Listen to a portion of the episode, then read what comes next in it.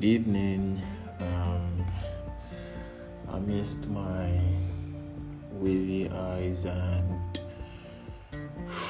sleepy mood, I still have to complete this before I go to bed. And I promise it's to be interesting, even as boring as the course may seem to be. My name is Babajide Mubarak, and I'll be taking you through SOS 514.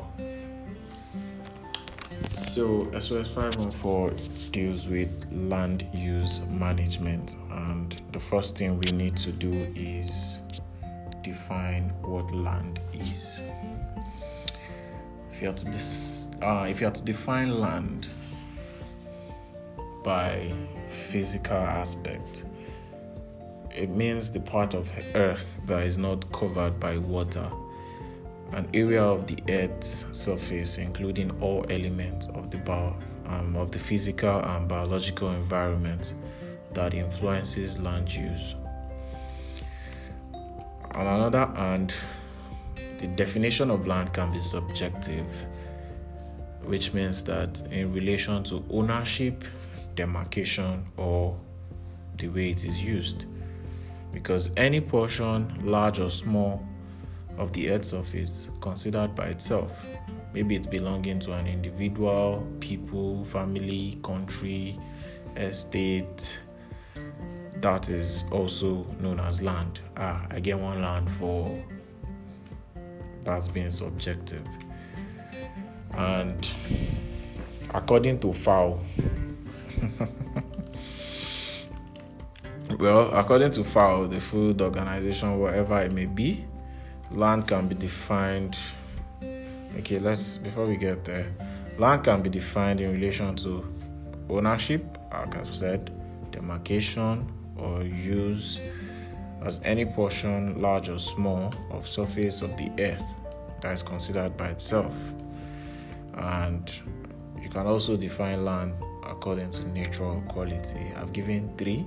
I said physical i said subjectiveness and I said nature or quality. So, nature or quality, you define land maybe as an upland, a lowland, a fallow land, steep land, marginal land, wetland, whatever type of land you may choose to call it. And that takes us to um, land use. The management of land to meet specific socio-economic objectives. That is land use. When you manage land or you use a land to meet a particular social or economic objective. And land use is described by the purposes for which the land is used, which the land is committed and the types and sequence of development, conservation, environmental management activities carried out upon the land. So anything you do upon your land is referred to as the land use in as much as it's meeting socio-economic objectives. So it refers to the purpose which land is committed, I've said that, and to the production of goods using your land to produce crop, timber, or manufacture some product, and also services like recreation, biodiversity, natural resource protection, like the game reserve, and all of that.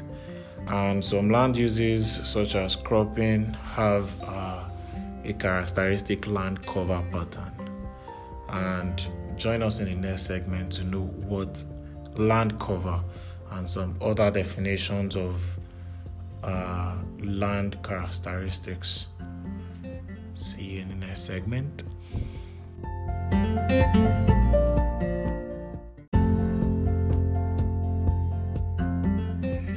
ẹ káàbọ̀ padà sórí a máa land cover.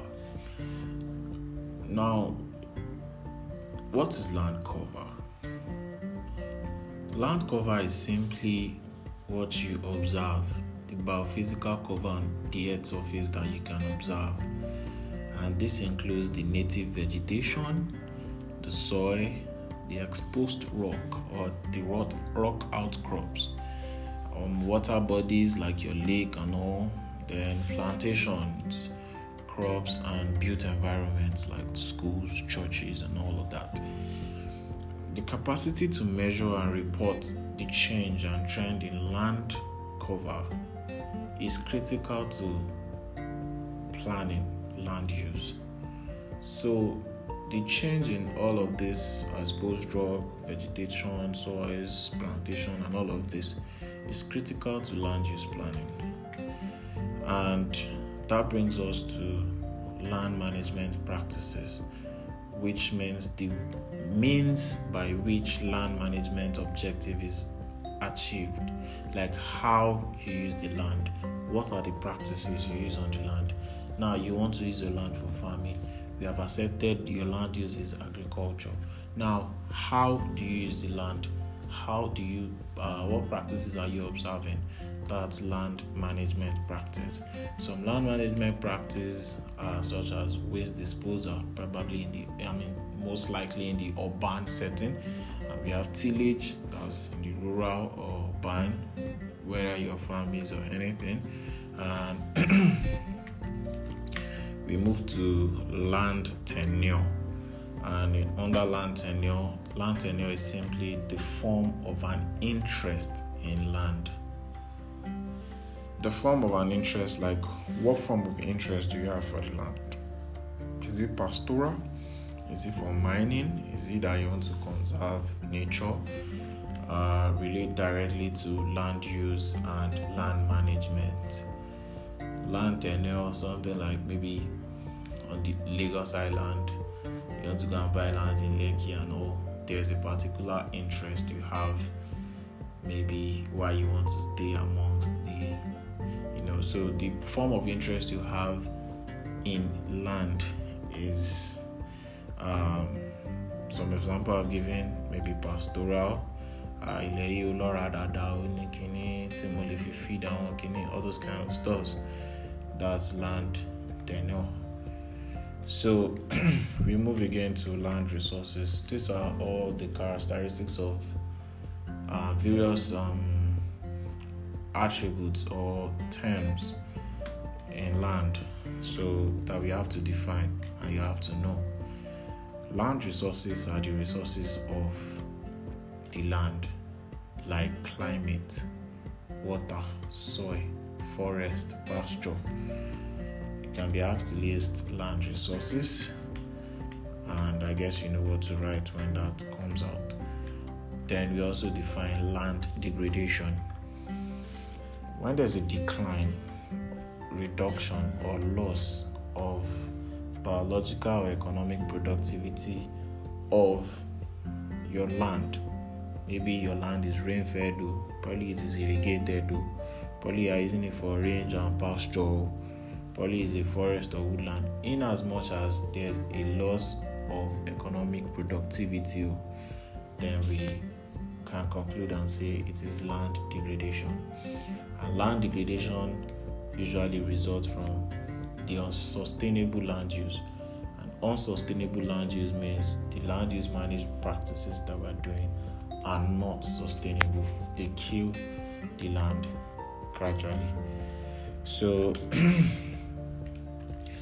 I was telling you about FAO, like one of our colleagues would say, FAO, uh, how they define land.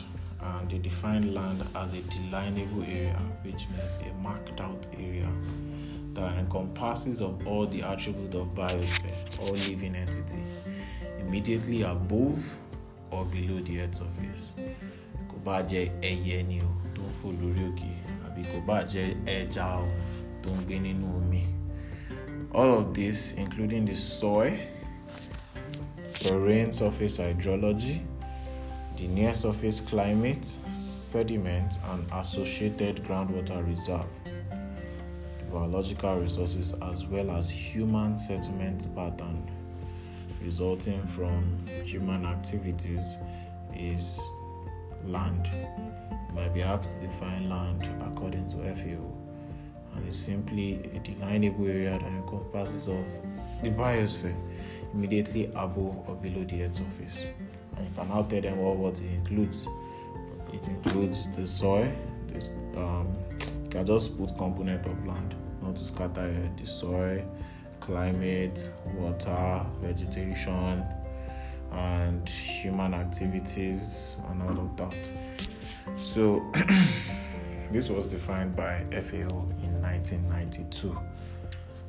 If you look at the definition of land holistically, like as a whole, uh, the unit of land has a vertical component and an horizontal component.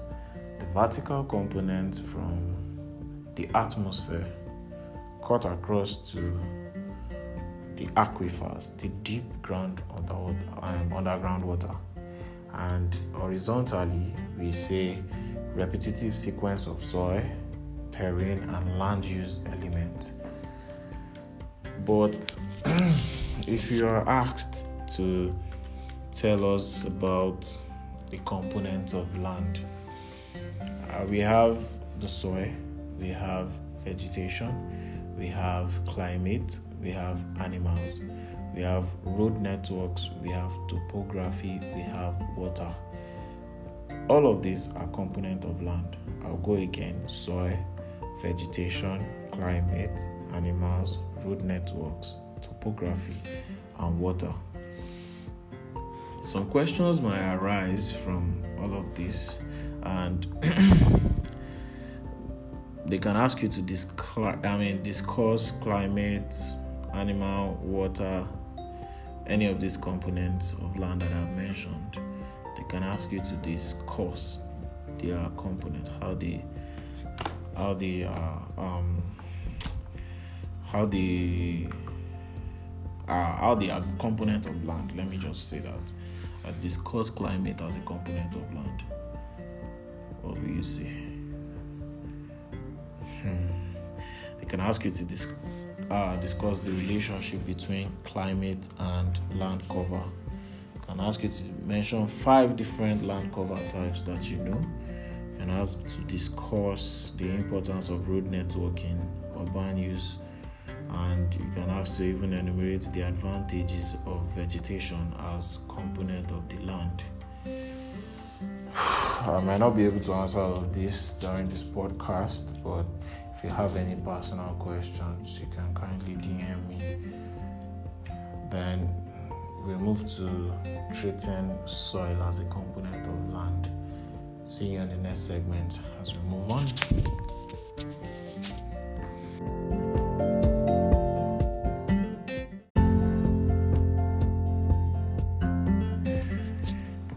Igi kan bẹ lẹ́ńkùlé ọmọ babájídé tí mo bá jí gorí ẹ̀ á fún mi lọ́gbọ̀n oyè àìtètè jí gba díẹ̀ lọ amóye wálé mo láìtètè jí gba díẹ̀ lọ amúmọ̀ wálé. So, welcome back. Soil as a component of land.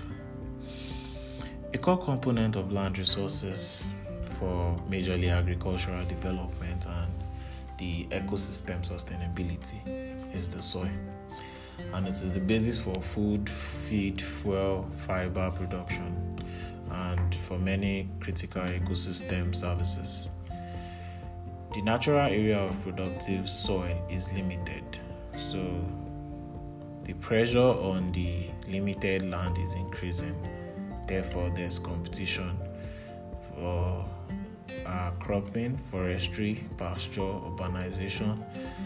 There's co- there's this competition that is amongst all of this because of um, the productive soil is limited, and to satisfy the demands of growing population in terms of food and energy production, the soil is a very very key player in making this um, a reality. As we have land degradation, we also have soil degradation. And soil degradation is caused by unsustainable land use and management practices.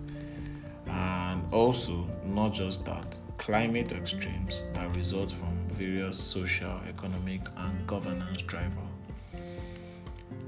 What is the global context of land use? humans make use of land they inhabit to a degree unmatched by any other species, meaning that humans are the ones that use the land most. And land represents about 29% of the Earth's surface, the remaining being covered by water. The use to which this land is put, which we always define as land use, it varies considerably from place to place. And for example, in the US, land is more or less equally divided among maybe forestry, crops, pasture, built up areas. But if you go to the Democratic Republic of Congo, 75% of land is forested, while only 10% is devoted to cropping and pasture. Hmm.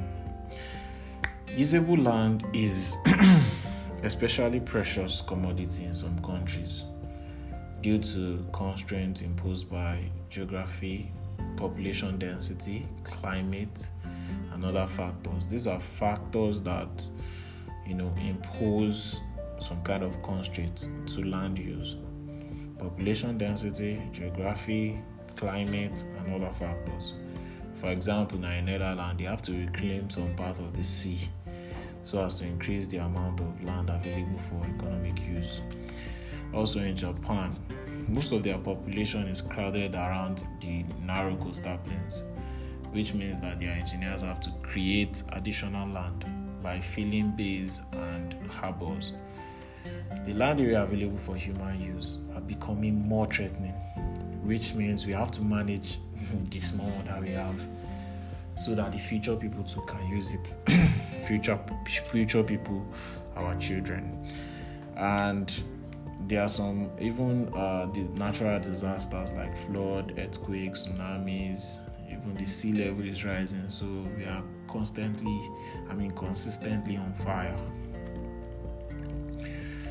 in Bangladesh, I don't think all of this is important, but you just need to have a small idea of global context of land use because in most countries increasing pressure to use the land for economic development is leading to fights.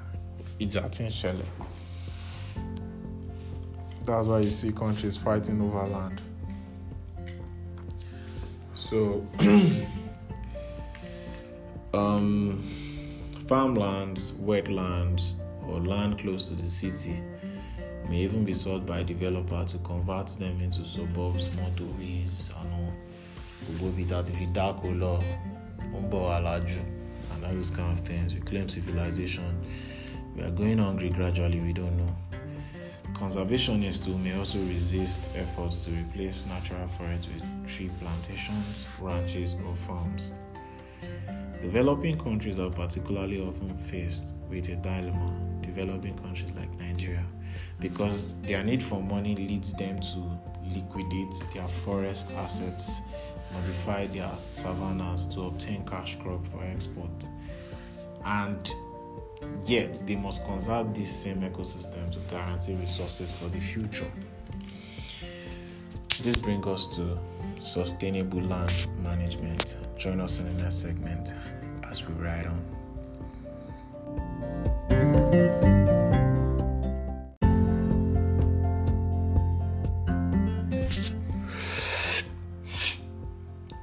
Welcome back. I'm on a way we love Loki Man's sleep. This is 333. Any which is sustainable land management. Land provides an environment for agricultural production, but it is also essential an essential condition for improved environmental management because the soil is not just for um, the land is not just for agricultural production.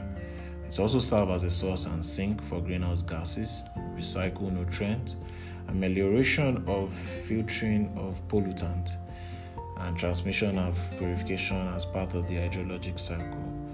So, for all this function to uh, be carried out effectively, the soil has to be in good condition or the land has to be in good state. So, practices that we do on the land must not impair all of these other functions that the soil has been, you know, proven to us. And the objective for sustainable land management is to harmonize complementary goals of providing both environmental and economical, including social opportunities for the benefit of present and future generation. So you have to understand that sustainable land is not just for the present, it's also for the future. And doing all of this, we have to maintain and enhance the quality of the land. And when I say land, I mean soil, water, and air.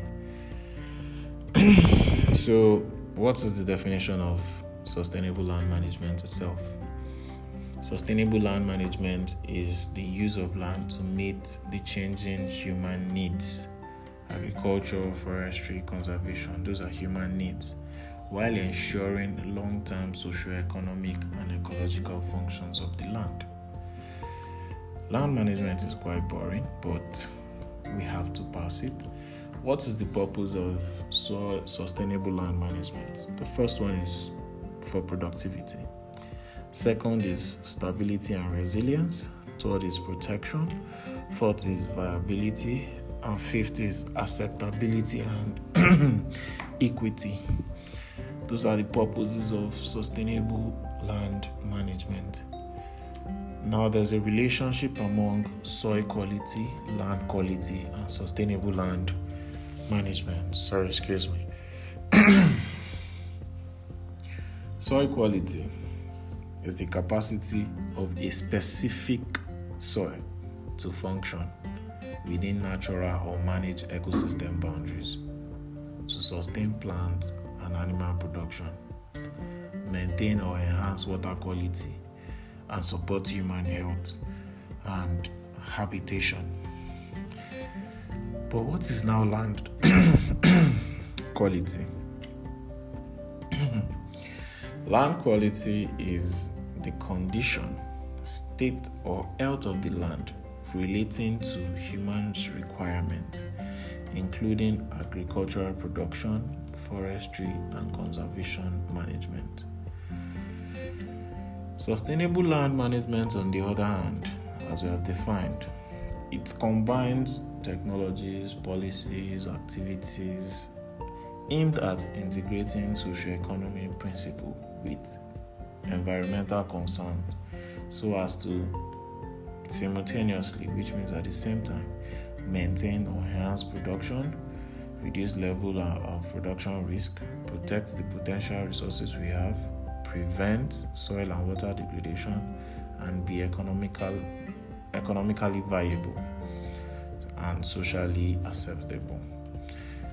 Um, I don't think all of this is that um, disturbing, but what you should know about the relationship between soil quality, land quality, and sustainable land management is that soil quality is the condition of a site, and you can study it using soil data alone. Land quality requires integration of the soil data with other biophysical information like the climate, geology, water, and all of that. So, soil quality is relating to soil. Land is bringing in water, air, and other resources. Then, sustainable land management now requires the integration of this land quality with economic and social demand. Now, soil quality, soil, land quality, bringing water, air, and all of that. Then, sustainable land management is now using all of this combined to meet social and economic demands, and it involves assessment of impact of human habitation and condition of sustainable development. We move to land use for food production. I just got the break arm, so we no go tire.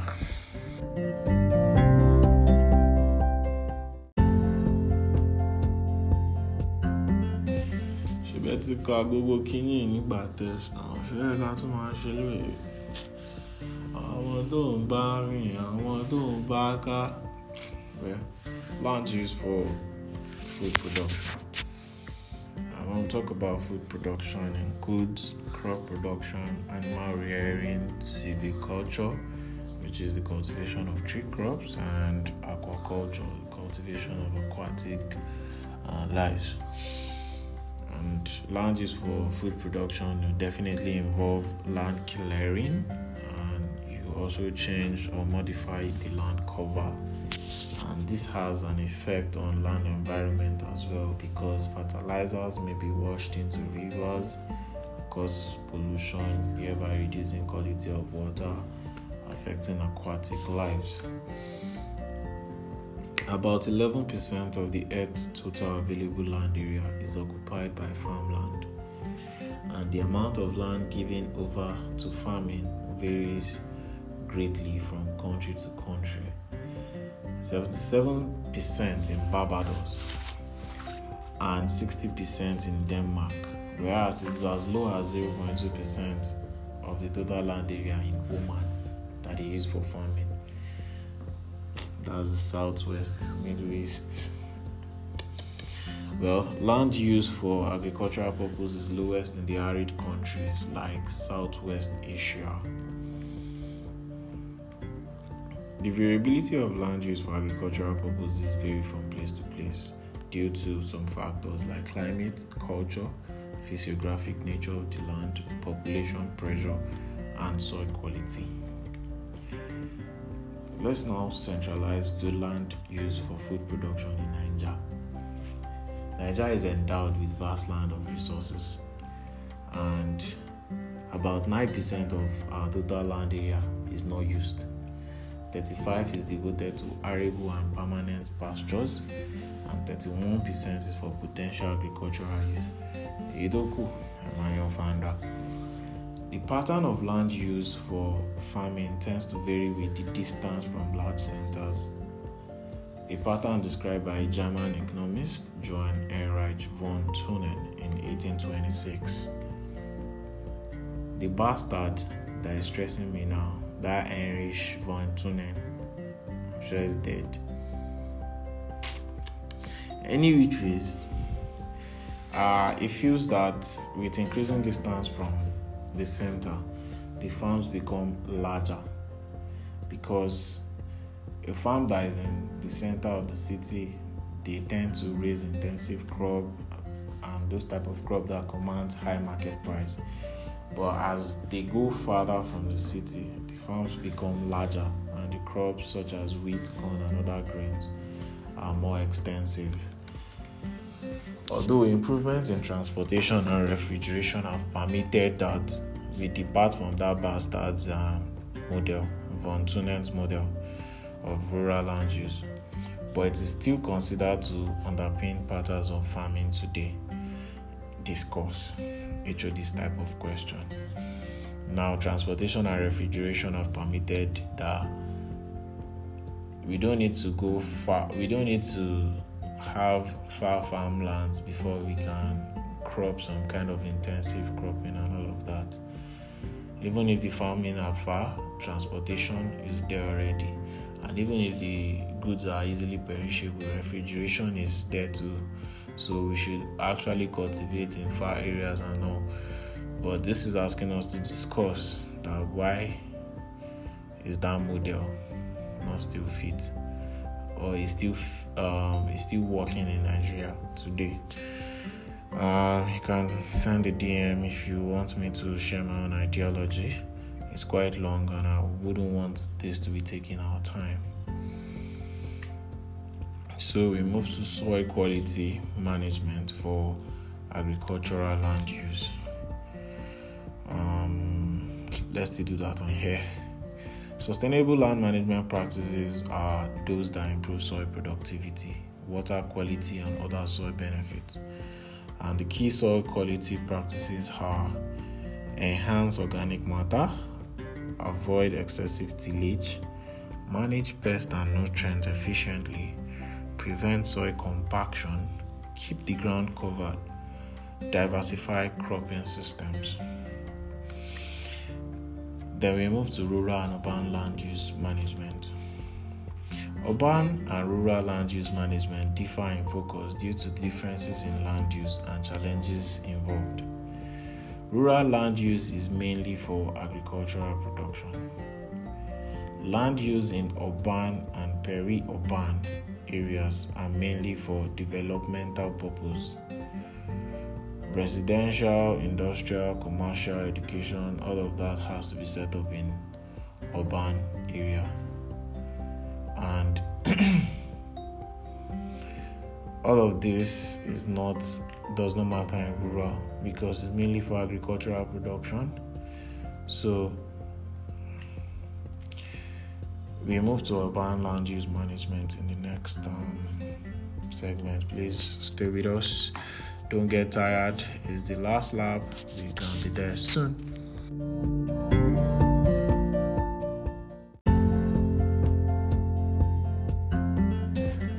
Welcome back, and we'll be looking at urban land use management. Land use management challenges in the urban areas include drainage, road management, waste management, and of concern to us is waste management. Waste management is an essential aspect of urban land use and management, especially as waste contributes majorly to the problems associated with improper land use approach. Waste is referred to something that is unwanted and unusable. And when you dispose something off in plain sight, that action is called litter. You are littering, um, littering the place. But when waste is deliberately left somewhere to avoid its management or disposal cost, it is known as dumped waste. And where it is left is known as waste dump. You can be asked to differentiate dump waste and waste dump. Waste dump is a noun and it's a place where waste is dumped. Dumped waste is an action, a verb. That means you dump waste on a waste dump. So we can classify waste to their physical nature, chemical nature, inorganic waste sources. Physical nature in terms of solid, semi solid, liquid, or gaseous. Chemical waste in terms of organic waste containing carbon, maybe like paper, plastic, food waste, and all of that. Then inorganic waste such as glass, sand, dust, any synthetic pro- product. Uh, they are not composed of plant or animal matter. Then we have sources. You can classify waste according to their sources. Maybe domestic, municipal, industrial, clinical, electronical, and all of that. So Sorry, I don't know what's wrong with my voice, but we still move on. Why do we need to manage waste in the urban um, settlement? These are some facts. Only 25 to 55 percent of all waste generated in large city is collected by municipal authorities, which means it's collected by all those people and more than 5 million people die each year from a disease related to inadequate waste disposal system. And solid waste disposal was among their biggest environmental concern. More than half of the word municipal waste, municipal simply means solid waste, is generated in developed countries. More than 90% of the world's annual total toxic and hazardous waste are from chemical and petrochemical industries more than 80,000 tons of irradiated fuel and hundreds of thousands of tons of other radioactive waste have accumulated from commercial generation of electricity from nuclear power. Please note just few of these facts so you might be need to explain the need for waste management. Irradiated fuel can take hundreds of thousands of years to decay into harmless substance. So how do we now approach uh, waste management? The first thing you have to do is actually waste minimization, which is a methodology methodology that is used to achieve waste reduction through reduction from the source, like the beginning of production, but also anything including recycling and even reuse of the material. And some of the main benefits of this waste minimization is improved bottom line through improved process efficiency, reduced burden on the environment with improved public image and compliance with legislation. The Integrated Waste Management IWM, the approach is to reduce, reuse, and recycle waste. And this brings us to a waste management hierarchy. The first and most preferred is you reduce waste. Then, secondly, you reuse them. Thirdly, you recycle waste. Fourthly, you resource, like you recover them or resource recovery. And lastly, you can dispose. Integrated waste, solid waste management is a set of plans to manage waste which is adopted by many governments and also a means to achieve um, sustainability. So, why do we have to manage waste? Just to save resources and energy, reduce water and air pollution, save land fill spaces, and we need to know that waste is subjective because it is not a cradle to grave design, it is a cradle to cradle design. What is waste to somebody is a resource to another person. And we'll start with reduction, source reduction, which is the most preferred method to prevent the generation of waste in the first place. So, manufacturers can decrease their materials, energy used during manufacturing and distribution. And consumers can purchase items with minimal packaging so as to avoid much products that will be, you know, disposing in their backyards if they are doing backyard composting. Why the reuse is the next to uh, reduction, and reuse is majorly pro- prolonging the product usable life, repairing items, selling them, or donating them rather than disposing.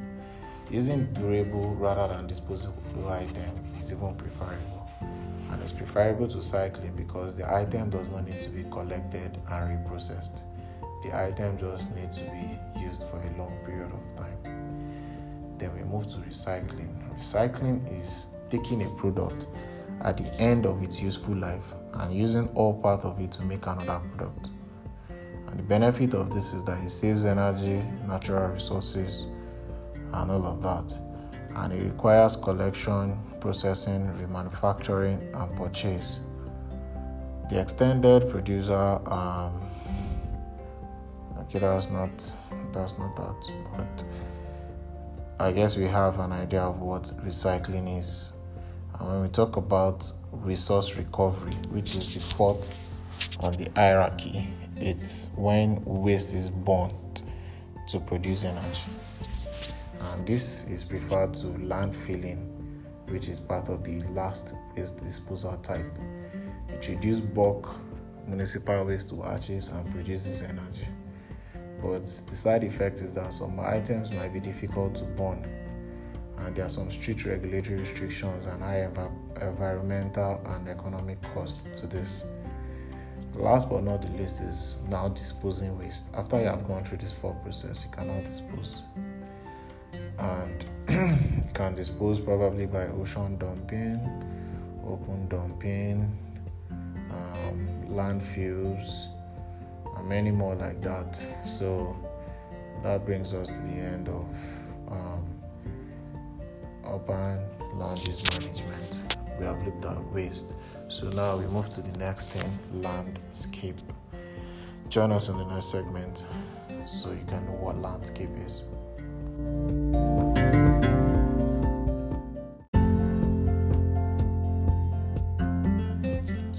Final um, part of the HOD's part is landscape. Before we move to Mr. Tobari's part. And what is a landscape? Landscape is simply an area that is spatially heterogeneous in at least one factor of interest. Heterogeneous means different, spatially means space.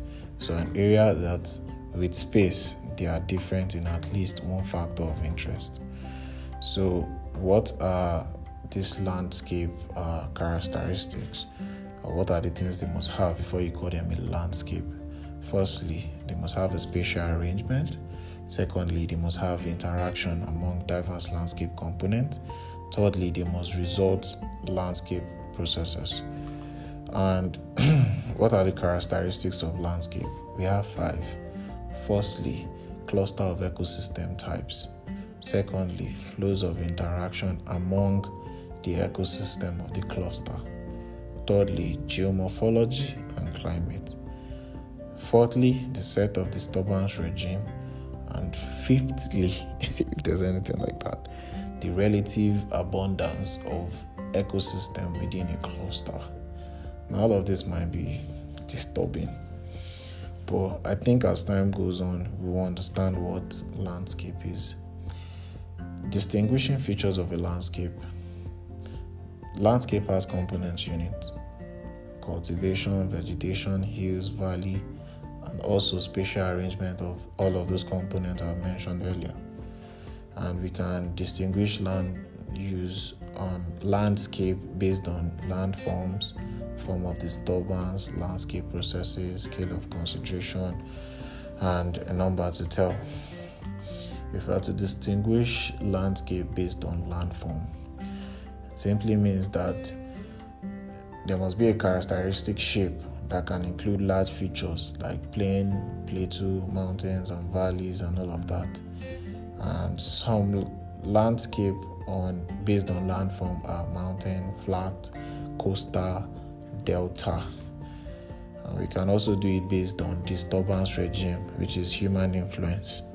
Maybe some parts that are undeveloped, some parts are forest and agriculture, some parts have even been urbanized. Urbanized, probably some parts have been designed landscaped, which means we have built them up, or they are natural, or maybe they are modified. Then we have the type of landscape based on spatial arrangement. And landscape based on spatial arrangement could be scattered patch, network, interdigitated, or checkerboard. You just need to know these terms. So, what is landscape management? Landscape management is simply important in both urban and rural environment. Though there are professionals working in planning, designing, creation, and management of these spaces, land management involves planning, design, creation, and management of spaces to meet their specific uses. Thank you very much. Please refer to your notes for some information and this will help you read across too and help you speed up Thank you very much as we move to Mr. Tobori's part. Remote sensing, photograph, uh, photogrammetry, modeling and mapping, database, GIS, and all of that. So, see you in the next segment.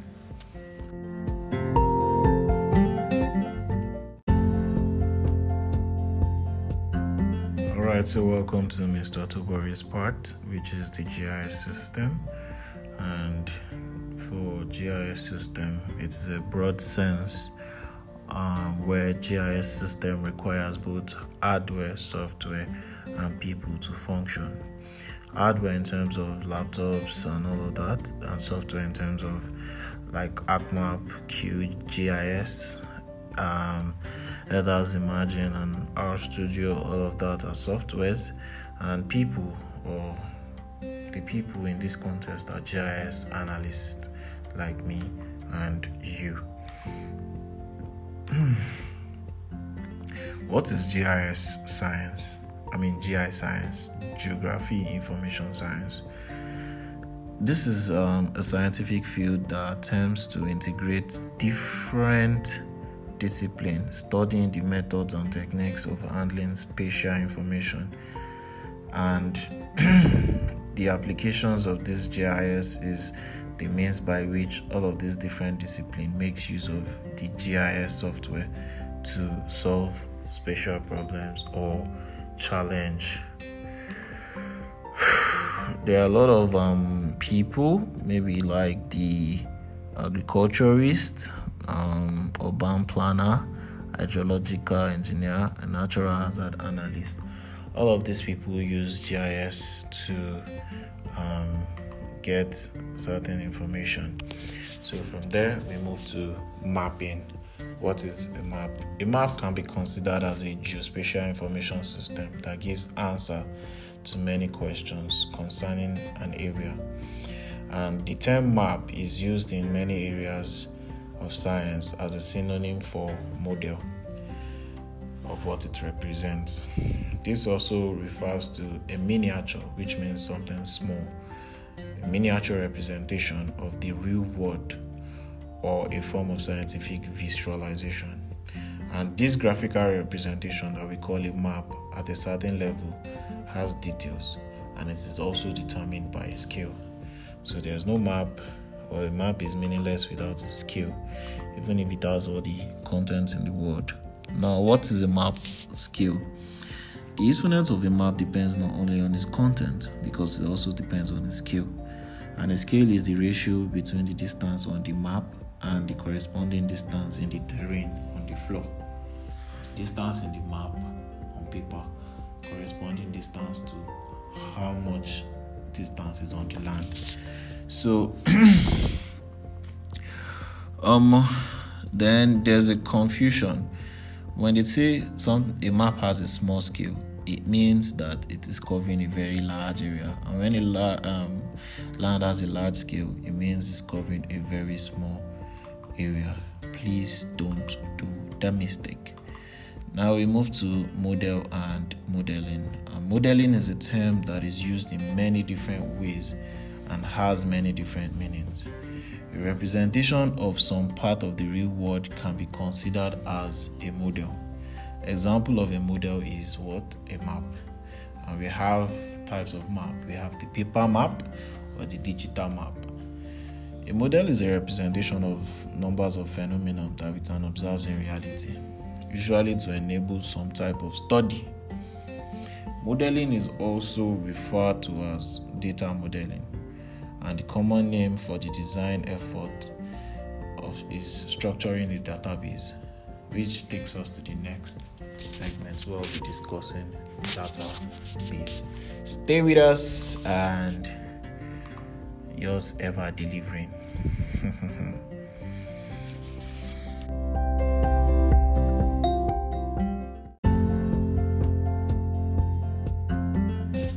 so pàdí mi kí ni database mo mọ̀ pé wà ti máa gbọ́ wà ti máa gbọ́ wà ti máa gbọ́ database database anyways the database is a repository for storing large amount of data and it comes with a number of useful functions. A database can be used by multiple users simultaneously at the same time and it allows concurrent use like you can use it anytime any day anywhere it offers a number of a number of techniques for storing data and allows the use for most efficient ones. A database allows the imposition of rules on the stored data, which means it supports data integrity. And a database offers an easy to use data manipulation language.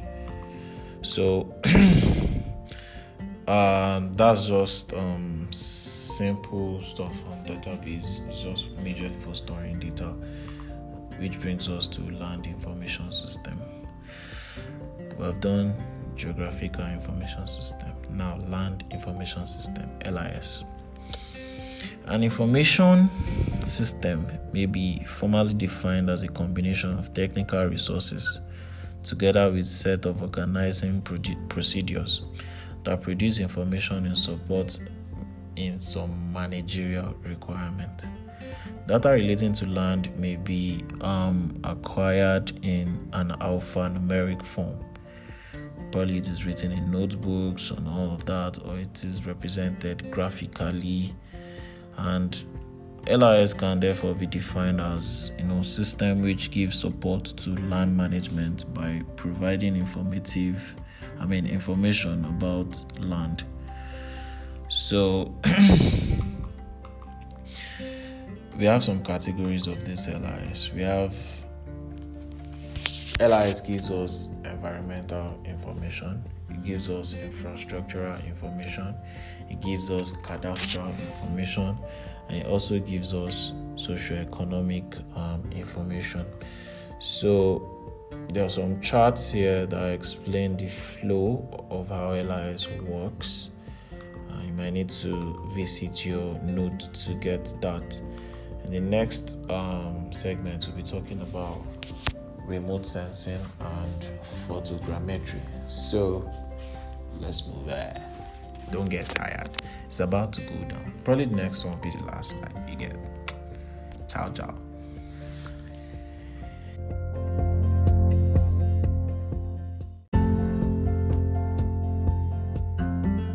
So let's start with the history of photogrammetry. Photograph was officially born in 19, um, 1839 and photogrammetry was majorly born for architectural surveys and that was first considered as the remote sensing technology. The term remote sensing is often used instead of photogrammetry Today, it is in synergy with photogrammetry, although it is still associated rather with image interpretation. And what is um, photograph and photogrammetry? Photogrammetry is the science and technology of obtaining relatable, I mean, reliable information about physical objects and the environment through the process of recording, measuring, and interpreting photographic images, patterns of electromagnetic radiant imagery, and other phenomena. Photogrammetry can also be defined as the metric interpretation of image data. When we're talking about photogrammetry, we're just talking about interpretation of image data.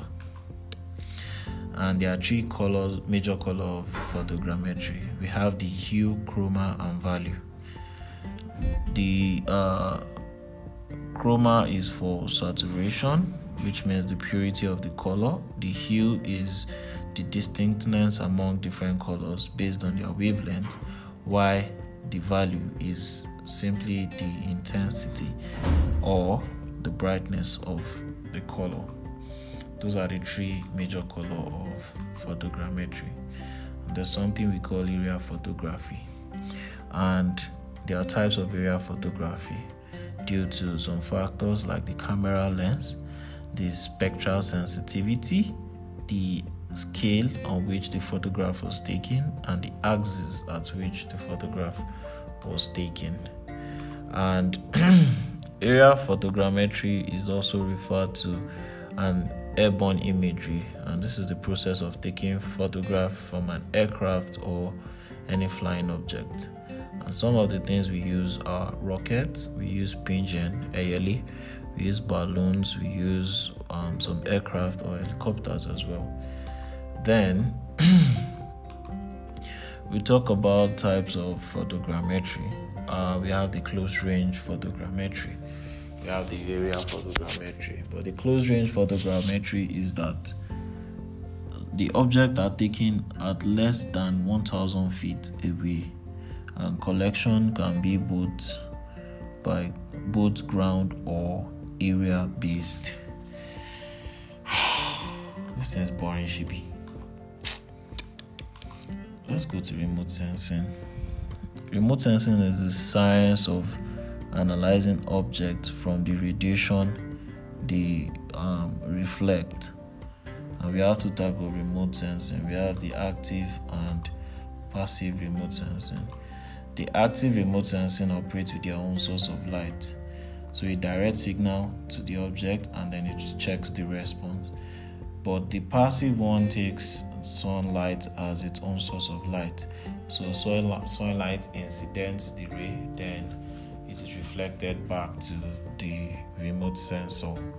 So, and we go to traditional versus digital photograph uh, photogrammetry. Uh, I don't think this is important. Disadvantage of digital photogrammetry is that the software designing is expensive and complex.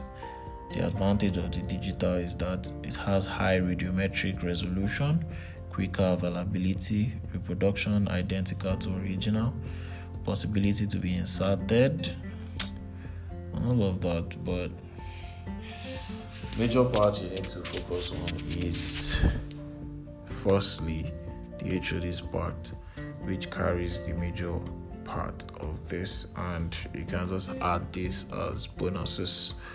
I advise you understand remote sensing very, very well. Understand data modeling, map, and also GIS very well. See you when we see you. If you ask any question, if you have any question, you know where to find me. The chicos, the chicos. But now, go. Double.